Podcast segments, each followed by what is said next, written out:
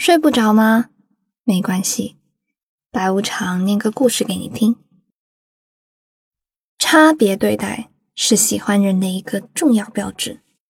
为了引起对方的注意呢，我们往往会做出一些匪夷所思的行动，比如说用圆珠笔戳对方的背脊，在他的作业本上偷偷画上一个鬼脸之类的。这些表面的欺负，实质暗藏着独特的情感。我们来听一下今晚的故事吧。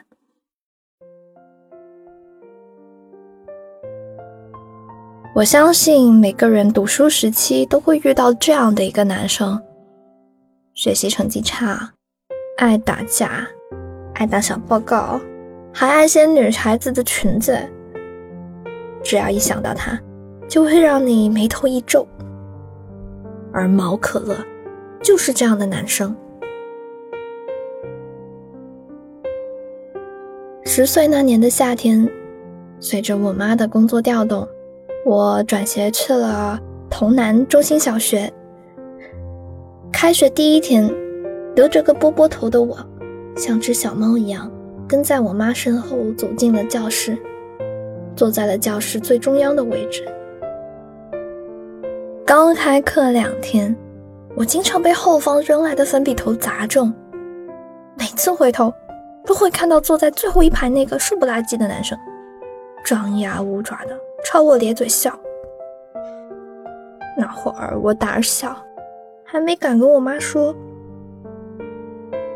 后来学校给地震灾区举办募捐活动，在我妈的吩咐下，我捧着募捐箱挨个走，每个同学都有序的将纸币塞进了箱里，唯独那个男生。他只丢了一个五毛硬币进去。喂，能不能借我点钱啊？男生翘起二郎腿，眼睛眨巴眨巴的望着我。面对小混混的勒索，我立马抱着募捐箱就走。谁知道他突然抓住我的衣袖。哎，别走啊！我拿弹珠跟你换，行了吧？说罢，他不紧不慢的。从课桌里掏出满满一袋五光十色的玻璃弹珠，龇牙咧嘴的笑。这么多可以吗？不行的话，我把自己当给你。被他这么一调戏，我脸唰的红了，一直蔓延到脖子的位置。他看我脸红的样子，很是得意。紧接着，周围发出了爆裂的笑声。我我急得趴在桌上大哭了起来。不出意外，第二天毛可乐就被我妈罚站了。从那以后，我就把他列入了敌人的行列。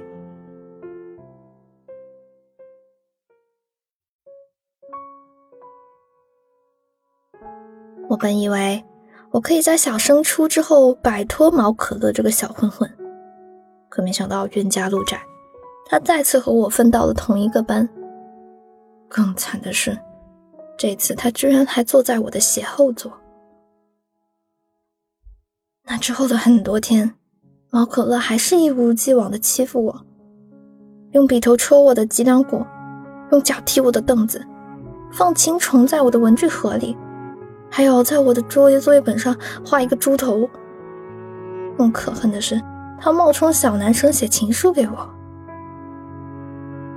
他从不学习，每天不是打架就是去打架的路上。而我呢，只管安心读书，根本没有时间理会他。直到有一天，毛可乐再也没来欺负我，因为他恋爱了。毛可乐的女朋友不但长得很漂亮，而且还很成熟的。我见过她，叫柳依依，明星脸，就算穿上土不拉几的校服，也能成为人群里的焦点。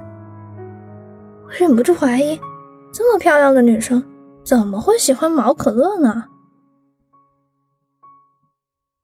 我很记得那天下大雨。天空灰蒙蒙的，我匆匆忙忙赶去食堂吃午饭，路上呢看见毛可乐在柳依依班级门口等他，看见柳依依笑嘻嘻的从里头出来，毛可乐为他撑开了伞，然后将伞往柳依依身上靠。在大雨中，我看见毛可乐的后背全湿了，没想到这家伙居然还有这么温柔的一面。早恋的事情哪能瞒得过班主任？毛可乐的爸爸也因此被请到了学校。他爸弯着腰向老师赔不是，然后他爸以迅雷不及掩耳之势，扬手往毛可乐的脸上就打，留下了一道深红色的印子。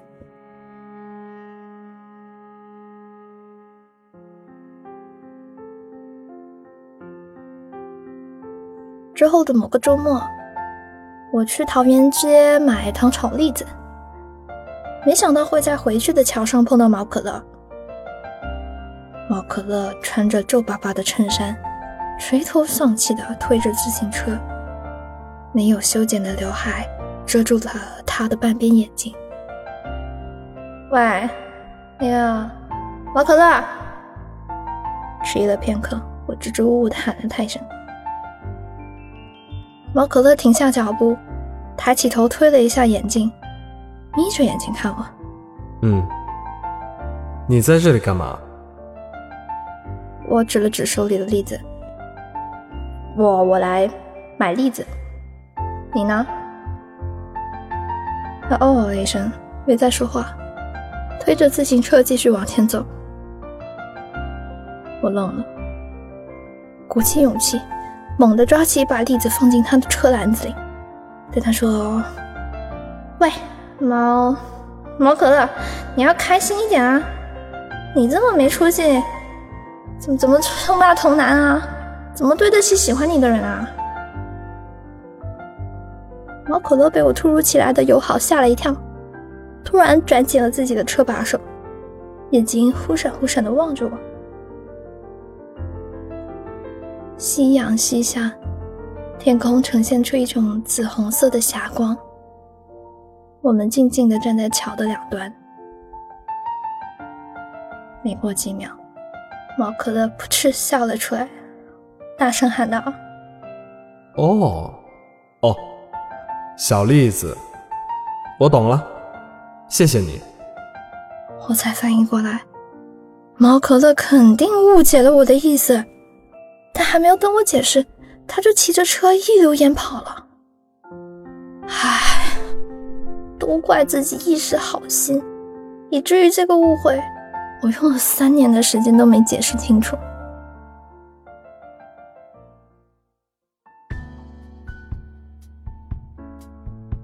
中考之后，我去了市里最好的中学。毛可乐还算可以，他也去了一家不错的。高一的一节自习课，毛可乐突然大步流星地迈进了我的班级。他环视了课室一圈，然后直奔到我的座位，笑了一下，突然抓起我的手，呲溜一下跑到了走廊。伴随着同学们不约而同的起哄，红着脸挣开了他的手，小声问：“喂，你怎么过来的？你们没上课呀？”毛可乐装作没听见。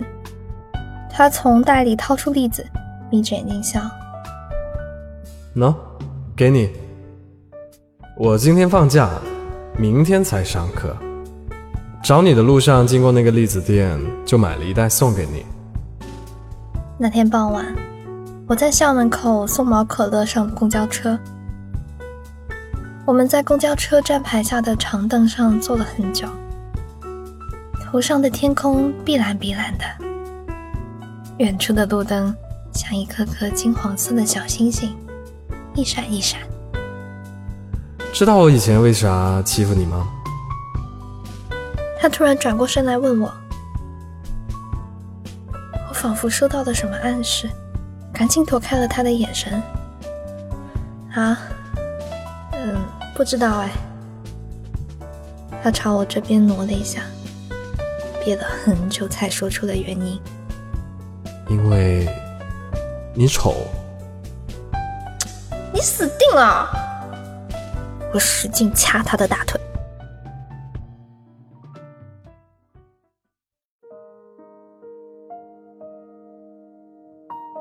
每年的春节是潼南最热闹的时候，家家户户都到市集办年货。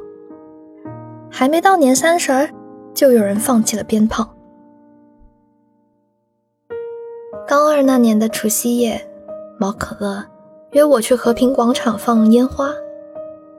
毛可乐穿着件薄外套，戴着个红色的围脖，他站在和平广场的喷泉中央。挥动着闪烁的烟花棒，像个小孩子一样呵呵的叫着：“嘿，小栗子，这里，这里，这里，快过来！”裹得像北极熊似的我快步赶上，二话不说，抓起他手中的烟花棒开始挥舞。我问毛可乐：“哎，你爸妈今年过年没回来吗？”毛可乐折弯了熄灭的烟花棒。我爸妈在我很小的时候就离婚了，我跟我妈，哎，不过他不怎么管我的啦，不然我也不会经常被我的后爸打。我手中的烟花棒啪嗒一下掉到了地上，火星四射。哦，怪不得他一点都不像他爸。哎，对了，你还记得柳依依吗？嗯，是你初中那会儿的那个女朋友吗？其实我跟她从小就认识。她小时候很聪明，可是七岁那年，柳依依的妈妈被他爸卖到江西。一个星期后，他爸给他娶了个后妈。初中毕业之后呢，他就辍学打工养家。我们分别的时候，柳依依跟我说：“她说。”我们本来就不是同一个世界的人，他不需要别人可怜，他一定能找到自己的幸福，而我也是。砰，砰，砰，天空传来了几声巨响。少年收住眼泪，抬起头望着天空。我双手合十。许下了一个心愿，希望新的一年我们都能事事顺心，万事可乐。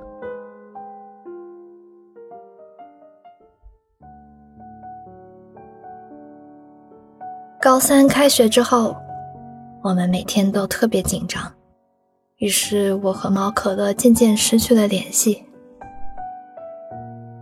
后来我考到了一所上海的大学。我拥有了全新的生活，每天穿梭在大学的校园里，认识着来自五湖四海的朋友，看着五光十色的霓虹灯，我突然很想回到潼南。我开始想念潼南的一花一木，想念桃园街的糖炒栗子，想念那里的夏天，也想念毛可乐。也许是我想念的次数太多，以至于远方的毛可乐也能感应到。大二的时候，我便收到了他的来信。小栗子，你好吗？现在是上午十点十分，我坐在窗前，天气真好，就像我们第一次见面的那个时候一样。原谅我两年没有联系你了。但我一直都有打听你的消息，小栗子，你现在还像以前那么胆小吗？就像当初我拿粉笔头砸你，你都不敢告诉你吗？不过我跟你讲哦，要是有谁欺负你，你一定要告诉我，我一定会帮你教训他。我和我妈和好了，我后爸也没有打我了。他居然还教我游泳，陪我登山。这个暑假，我们一家还去了西藏旅行。我长这么大，第一次感受到家的温暖。对了，还没有告诉你，我之前休学了一年，今年高考超一本五十分呢。我就说我很牛逼吧，我很快就会去北京念书了，到时候你会来潼南火车站送我吗？我会等你的，毛可乐。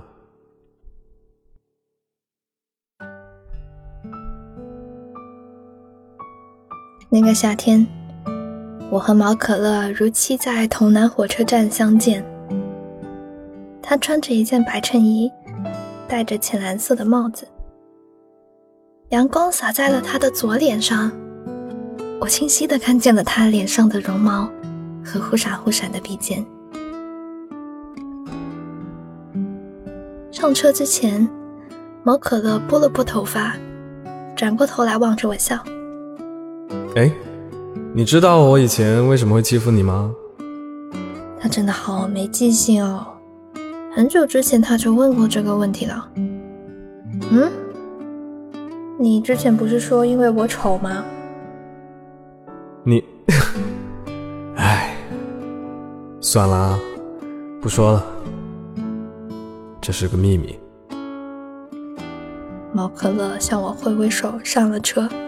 嘴里还嘟囔着什么，我眼含泪花，看着他挤进了车厢的人群里，几秒钟的功夫，便不见了人影。秘密，毛可乐，你这个大笨蛋，你还真以为我不知道？下次回潼南，我再找你算账。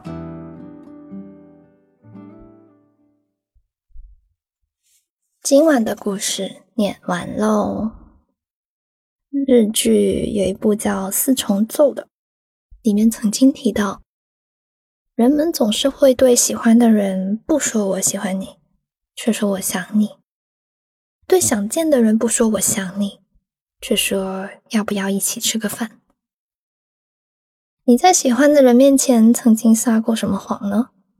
在评论区告诉我吧。我是白无常，依旧在 Storybook 睡不着电台等你，晚安。